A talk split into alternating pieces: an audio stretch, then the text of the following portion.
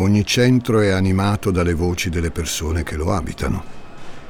Quale paese si potrebbe mai chiamare tale senza coloro che lo rendono vivo, che gli danno voce? Le voci in un paese, o anche solo in una piazza, serpeggiano di orecchio in orecchio e più il centro è piccolo, più le voci si ammassano l'una sull'altra. E solo le più forti o le più scabrose riescono a emergere. Lo impara presto una ragazzina pugliese dei primi anni Ottanta, quando diviene vittima di dicerie poco carine. Siamo a metà strada tra Bari e Brindisi, a Fasano. Il paese, così vuole la leggenda, deve il suo nome a una specie di colombaccio chiamato Faso, che soleva volteggiare per queste terre.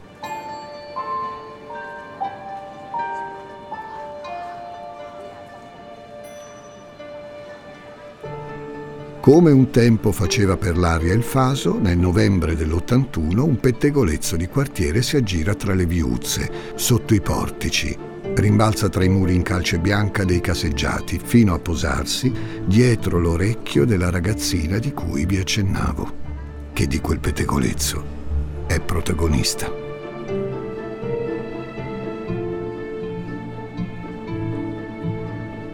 La voce le racconta cose sgradevoli.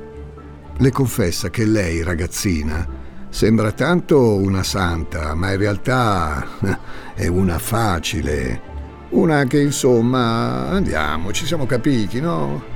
Conosce già come sono i fatti della vita. Lo sostiene quel ragazzo, Bruno. Ripete che lei non se l'è fatto chiedere due volte di andare nel casolare con lui. Ma è una cosa di famiglia. Anche sua sorella, guarda che fine ha fatto, eppure la madre, pare vada sulla strada. Voci, dicevamo. Da queste, la ragazzina si sa difendere benissimo da sola. Ci sono volte però in cui la voce della verità sembra non essere sufficiente.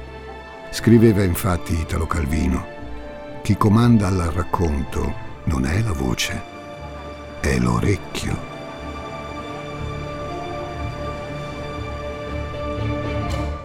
Sono Francesco Migliaccio. Benvenuti a un nuovo episodio di Demoni Urbani.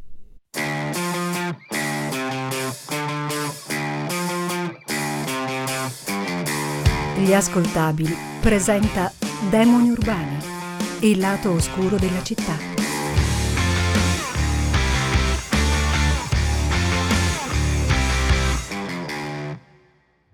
Hi, I'm Daniel, founder of Pretty Litter. Cats and cat owners deserve better than any old-fashioned litter. That's why I teamed up with scientists and veterinarians to create Pretty Litter. Its innovative crystal formula has superior odor control and weighs up to 80% less than clay litter.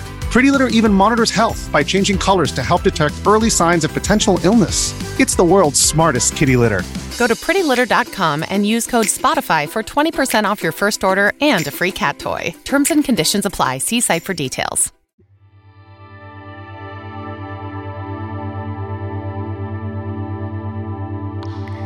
Di cognome fa Martinelli, di nome Palmina.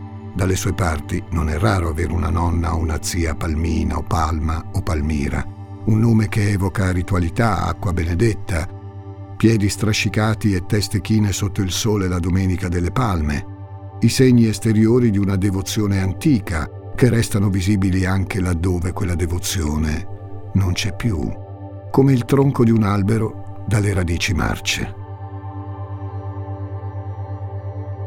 La devozione, insomma, Palmina se la trova cucita addosso nel nome che porta e a 14 anni, da bambina devota da manuale, si prepara alla cresima.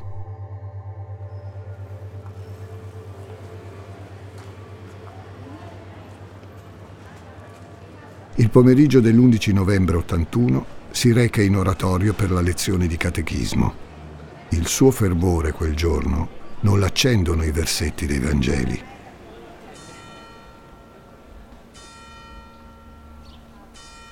Fuori dalla chiesa nota Bruno, quello che mette in giro voci su di lei. Si avvicina a passo deciso e lì lo affronta davanti a tutti, gridandogli di non contare fesserie e lui, per tutta risposta, nega il pettegolezzo. Mentre Palmina intenta nella sua piccola crociata, passano di lì suo padre e suo cognato. Non approvano la sua iniziativa. Le donne sono abituate a vederle in altri luoghi, in altre vesti. Figuriamoci le ragazzine. Papà, quello mi ha detto parole. Io lo scrupolo non me lo mantengo. I parenti la prendono a schiaffi e la trascinano in auto. Quel pomeriggio lo passerà in castigo. È abituata a essere zittita, soprattutto in casa. Sesta di nove figli, da piccola ha passato diversi anni in orfanotrofio perché i genitori non riuscivano a crescere tutta quella prole. Ora la famiglia Martinelli si è dispersa qua e là. A presidiare la casa è rimasta proprio Palmina, adulta per forza, che ha lasciato la scuola per gestire le faccende domestiche e i fratelli più piccoli. Perché qualcun altro ha deciso che quello è il suo ruolo. Adesso però Palmina non ci sta più. Quella vita le sta stretta e ha maturato una scelta importante, andarsene via.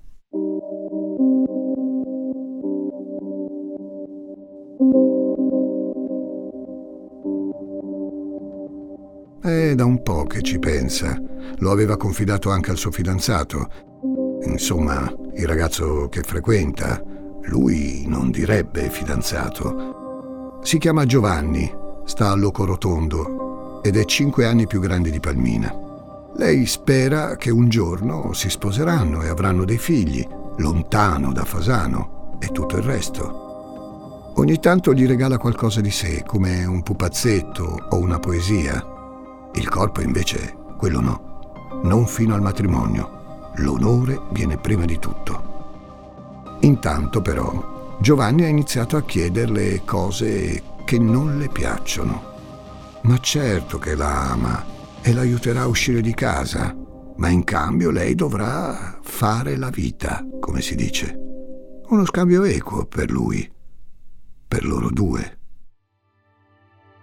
Ma Palmina questo copione lo ha già sentito da sua sorella maggiore, Franca.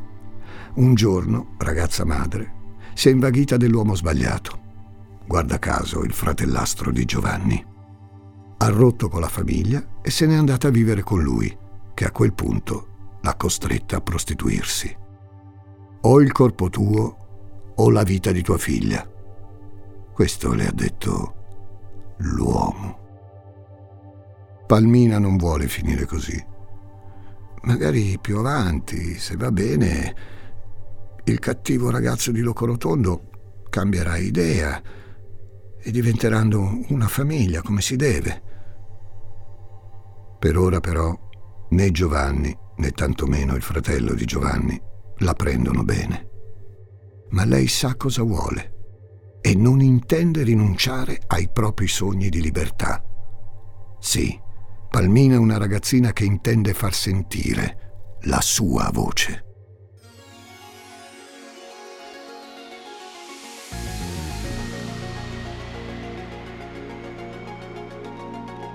Tutta la sua frustrazione riemerge quel pomeriggio di novembre, quando papà Mario e il cognato Cesare le danno contro ancora una volta.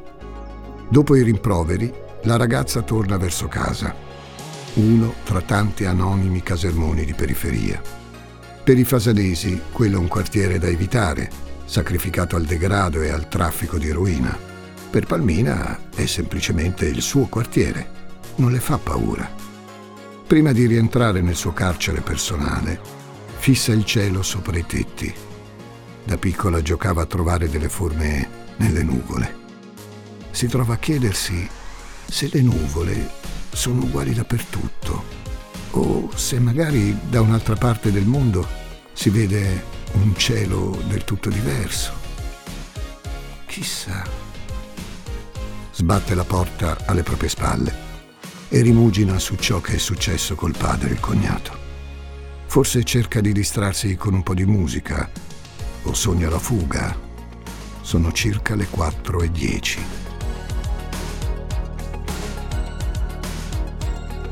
Ora, miei cari amici, sarò franco con voi.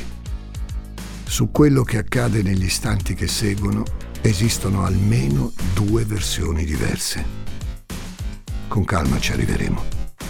Per il momento lasciamo Palmina dietro la porta chiusa, in compagnia dei suoi pensieri, e saltiamo direttamente a una ventina di minuti più tardi.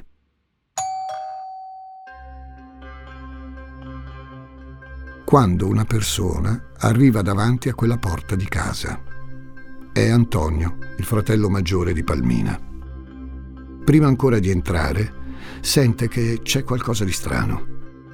Per un attimo gli torna in mente il panettiere nella sua via, quando gli è bruciata la friggitrice e ha cacciato quell'odore che per due giorni non si sentiva altro. Poi prova ad aprire la porta e si accorge che fa resistenza. Strano, è come se i muri si fossero gonfiati.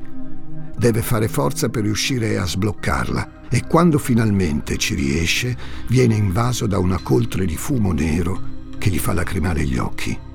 Inizia a tossire e si fa avanti in casa a passo svelto in cerca dell'incendio, mentre una terribile sensazione lo aggredisce insieme al fumo. Poi la vede. Anche tra mille limitazioni, un fratello sa riconoscere la propria sorellina, la forma del suo viso, gli occhi che ridono, quei capelli un po' crespi della sua età, la sua voce anche quando di tutto questo non rimane che un ricordo annerito. Nel bagno, verso il piatto doccia, Antonio riconosce Palmina, arsa dalle fiamme che si divincola cercando invano sollievo. Sono secondi concitati, confusi dal fumo e dal panico. Le grida di Antonio, Palmina che in preda a un dolore cieco lo supplica di ucciderla lui che ci si precipita a coprire quel corpicino con la giacca e con quello che trova.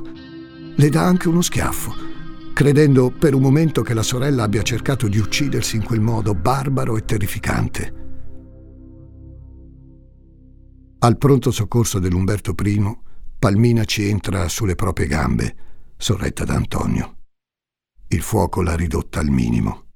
Con una mano sfiora la carne viva della fronte, poi la testa a cercare i capelli, che non ci sono più.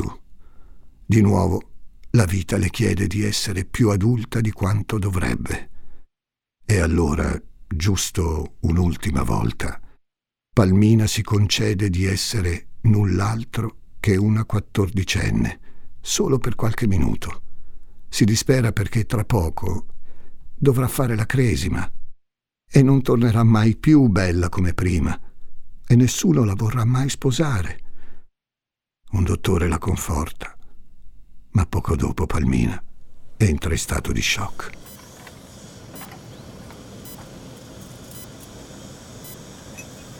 La trasferiscono al Policlinico di Bari, centro grandi ustionati. La ragazza riporta bruciature di secondo e terzo grado avanzato sul 70% del corpo. Nonostante questo, Palmina parla. Fa una fatica immane, tossisce e perde fiato di continuo, ma parla. Con il fratello, coi carabinieri, poi ancora coi medici e infine con il PM Nicola Magrone, che è incaricato di seguire il suo caso. E le sue parole raccontano sempre la stessa storia.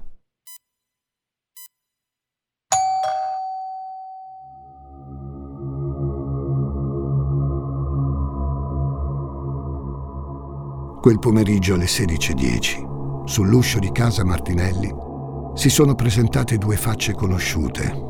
Giovanni, detto Gianni, l'amore adolescenziale di Palmina, e il suo fratellastro, Enrico. Era da un po' che le davano il tormento, da quando si era opposta al loro volere. Enrico l'aveva avvisata, ti ucciderò con le mie mani.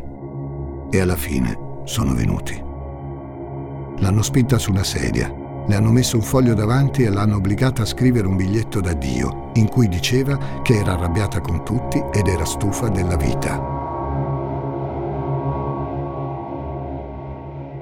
Poi l'hanno trascinata in bagno, le hanno messo lo spirito e hanno appiccato il fuoco su di lei.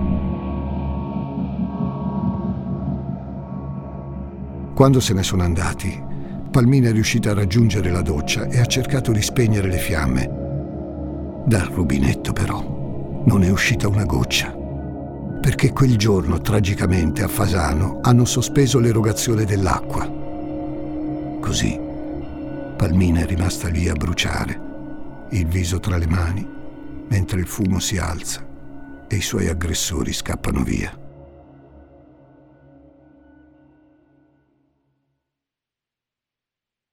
Le dichiarazioni della ragazza sono talmente incredibili che il dottor Fiore, che l'ha in cura, e il PM Magrone decidono a un certo momento di registrarle.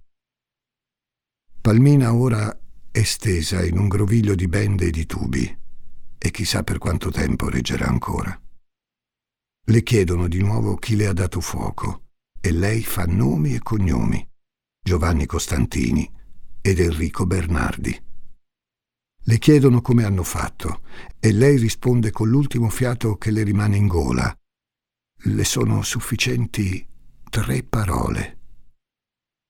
Alcol e fiammifero. Dopo interminabili giorni di agonia, Palmina Martinelli entra in coma. Come talvolta accade per un ennesimo oltraggio della sorte, la ragazza poco prima di andarsene sembra mostrare segni di miglioramento e per poche ore si riaccende la speranza nei suoi familiari. Poi il suo cuore cessa di battere per sempre.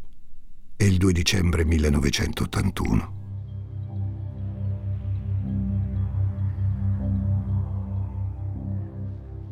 Nel 1983 ha inizio il processo per fare giustizia sulla sua morte.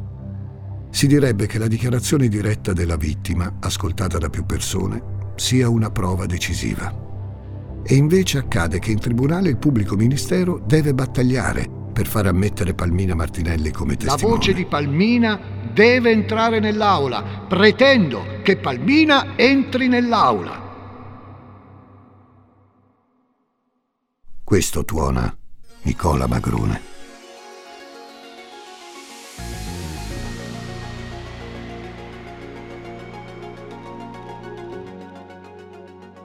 Nel mondo tutto vuole suggerire che il peggio è passato. Non sono più gli anni 70.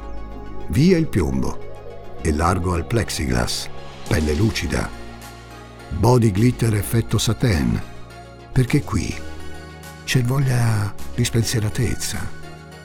Emblematico l'episodio di Massimo Troisi che rinuncia a esibirsi al Festival di Sanremo perché la RAI gli vieta di trattare alcuni argomenti, religione, politica, terrorismo, terremoto dell'Irpigna. Parliamo d'altro, per favore. Intanto, i notiziari della sera raccontano una storia diversa, quella di una cronaca nazionale dominata da varie forme di terrorismo e criminalità organizzata. Solo nel 1981, sui televisori dal colore sempre vivo, si rincorrono uno dopo l'altro eventi come lo scandalo della P2, il sequestro di Ciro Cirillo, l'uccisione di Roberto Peci, l'ascesa di Totò Reina a capo di Cosa Nostra, l'attentato a Giovanni Paolo II. Gli anni Ottanta cercano il glamour anche nei loro fantasmi e le pagine di cronaca nera eleggono le proprie star. Gli occhi e le orecchie di tutta Italia sono rivolti verso la Toscana dove per la prima volta si diffonde il nomignolo Mostro di Firenze, proprio nell'anno in cui il killer compie non uno, ma due duplici omicidi. La gente vuole il sensazionale, il torbido, la tragedia insensata, qualunque cosa, purché non ci siano gruppi o fazioni di mezzo. Che dei dibattiti ne abbiamo abbastanza. A furia di infilare la testa sotto la terra in cerca di leggerezza, gli spettatori si ritrovano in fondo a un pozzo. Con loro il piccolo Alfredino Rampi, che tutta l'Italia osserva morire in diretta.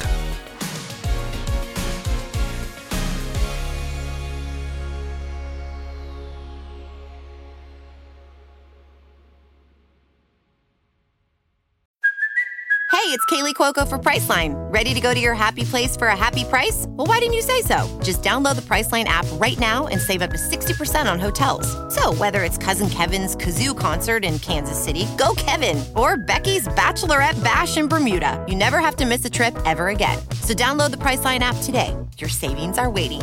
Go to your happy place for a happy price. Go to your happy price, Priceline.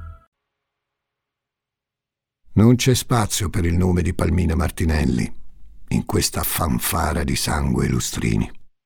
E se nell'anno della sua morte l'Italia elimina reati come il delitto d'onore e il matrimonio riparatore, per una piccola donna come lei, di un paesino come il suo, di un quartiere di certo non fotogenico, ci vuole ben altro per far valere i propri diritti. Alla fine, la registrazione di Palmina è ammessa in tribunale. Nonostante questo, però, il processo prende una piega imprevista. Ve l'ho detto, amici miei. Quella di Palmina non è l'unica versione di ciò che accadde in casa Martinelli l'11 novembre 81. Questa è una storia fatta di voci e non di una voce, o per meglio dire, della voce. Alla sbarra sono diverse le voci che vengono considerate, anche se in realtà a fare più rumore sono quelle che non si sentono. Palmina urlante tra le fiamme, ad esempio, nessuno l'ha mai udita. Giovanni Costantini ed Enrico Bernardi sono indagati per omicidio pluriaggravato. Non si spiegano perché Palmina abbia fatto i loro nomi. Entrambi giurano che quel giorno si trovavano fuori città e hanno dei testimoni pronti a confermarlo. I loro alibi però sono presto smontati. Assieme ai fratellastri vengono portati in tribunale anche Angela Loré, la madre dei due, poi tali Oronzo Malagnino, Vito Felice Rosati e Giovanni Ferri, tutta gente legata al loro giro di prostituzione. Nella zona si conoscono bene le loro attività. Le gestiscono da una chiesetta sconsacrata dove vive Enrico, insieme a quella poveretta di Franca Martinelli. La sentenza di primo grado impartisce ai compari pochi anni di carcere per i reati di induzione e sfruttamento alla prostituzione. Quanto all'omicidio, quasi tutti loro sono assolti per non aver commesso il fatto. Costantini e Bernardi invece per insufficienza di prove. Sui quotidiani quell'unica foto che circola di Palmina si ritira pian piano dalle prime pagine alle seconde e poi alle terze. Nel frattempo, alcuni eventi si sono verificati nel retroscena del caso Martinelli. Due giorni dopo il rogo, la mamma di Palmina ha ricevuto pesanti minacce da Giovanni Costantini, un reato denunciato che tuttavia presto si estingue per l'amnistia. In più, una vicina di casa della famiglia ha riferito ai poliziotti che il giorno del rogo, nelle vicinanze della casa, c'era una BMW color amaranto, lo stesso modello guidato da Costantini. In seguito, degli sconosciuti hanno fatto irruzione in casa della donna, l'hanno percossa e dato fuoco a una stanza da letto. Il giorno prima della sua deposizione, invece, ha ricevuto minacce al telefono da una voce che le ha detto se vai a Bari i tuoi bambini vanno al Camposanto.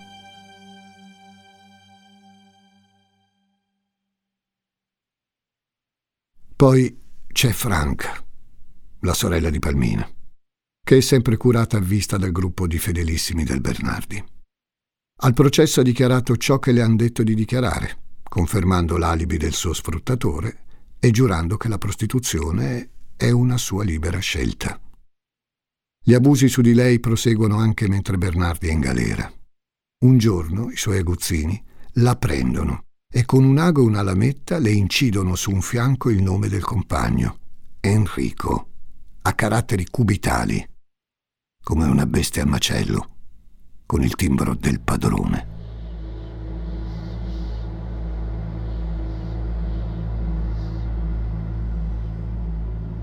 Nel 1986 si arriva al processo di secondo grado, dove l'accusa aggiusta il tiro chiedendo l'omicidio volontario per Costantini e Bernardi.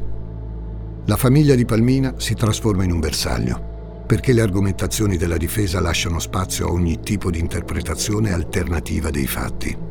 Ed eccole le altre versioni della storia. Palmina si è suicidata.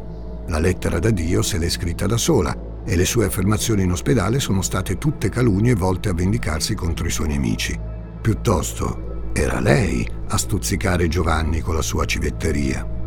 Oppure Palmina è stata uccisa, sì, ma da qualcun altro, non ben identificato, probabilmente un parente. Perché se i fratellastri l'avessero voluta sfruttare sulla strada sarebbe stata certamente violentata prima, mentre l'autopsia ha rivelato che Palmina era vergine. La sentenza di secondo grado conferma quanto deciso nell'83 togliendo anzi qualsiasi colpa a Costantini e Bernardi che ora vanno dicendo di avere un credito con la giustizia. E poi ancora c'è il processo della Suprema Corte, la Cassazione, che viene quasi dieci anni dopo il caso, nel 1989. Il responso è sempre il medesimo. Non colpevoli. Il decennio volge al termine. Alla radio Raf canta Cosa resterà di questi anni Ottanta. E cosa resterà di questa storia? In casa Martinelli poca roba, una sedia vuota, una fotografia, alcune poesie d'amore, una chiazza scura sul muro del bagno.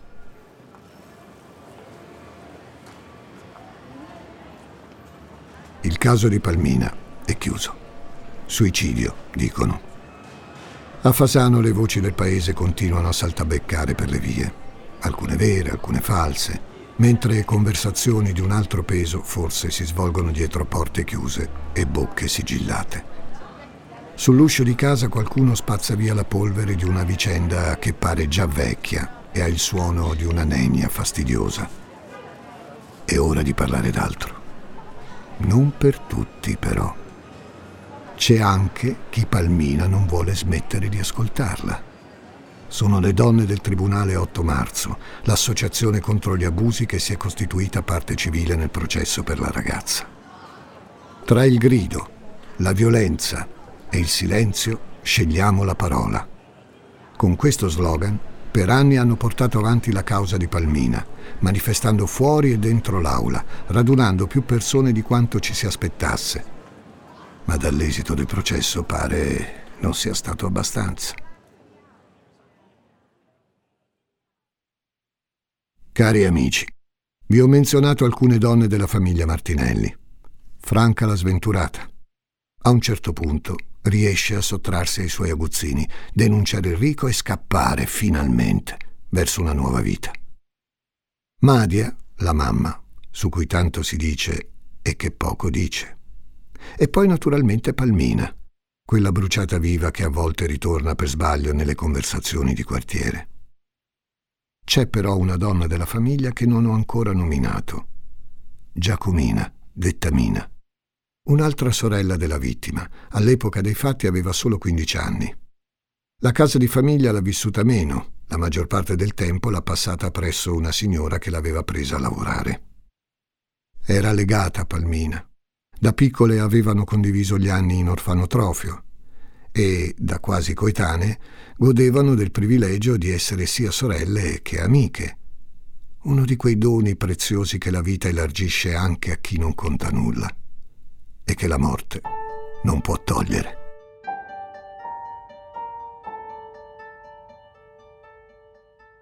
Mina è quello che Palmina sarebbe potuta essere. E se da bambina, come naturale, non partecipa alle proteste contro la Corte, da adulta è soprattutto lei che si batte per ottenere giustizia. E così, attraverso la sorella, la voce flebile di Palmina rimane da qualche parte nell'aria, anche quando le cronache locali e nazionali la escludono. Anche quando le pagine che un tempo le davano spazio si ingialliscono, mutano, si colorano e poi da cartacee diventano digitali. Si arriva quindi a ottobre 2012. Raccolte nuove evidenze e testimonianze con l'aiuto di chi l'ha visto, Mina Martinelli si presenta di fronte a Marco di Napoli, procuratore della Repubblica presso il Tribunale di Brindisi, con la richiesta che il caso di sua sorella venga riaperto. L'accusa questa volta è di quelle che tuonano a pieni polmoni. Omicidio doloso.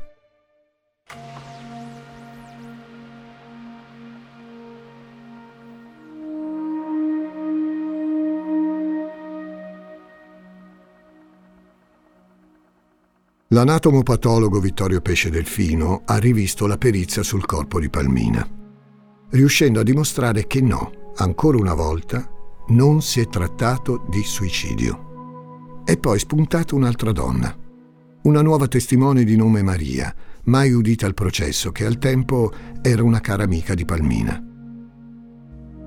Rivela che per quel maledetto 11 novembre le due avevano progettato di scappare di casa avevano anche un obiettivo, la Germania, dove viveva il padre di Maria.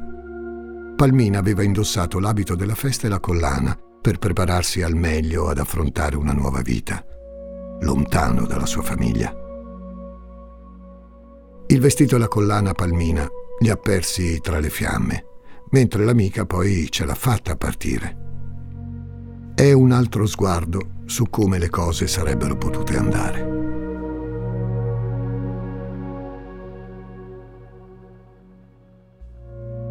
Con una sentenza del 30 marzo 2016, il Tribunale di Bari riapre il caso di Palmina Martinelli. Sono programmate una ventina di audizioni per tornare sui fatti di quel lontano 11 novembre. Paradossalmente, in virtù del principio ne bis in idem, i due principali sospetti indicati da Palmina stessa, cioè Costantini e Bernardi, non possono essere chiamati in giudizio, perché già assolti dalla prima indagine. Mina Martinelli è comunque fiduciosa che si facciano passi avanti, perché oggi è appurato che Palmina non si è uccisa, ma è stata uccisa e la sua voce continuerà a farsi sentire finché non otterrà giustizia, nella speranza che ci siano orecchie per ascoltarla.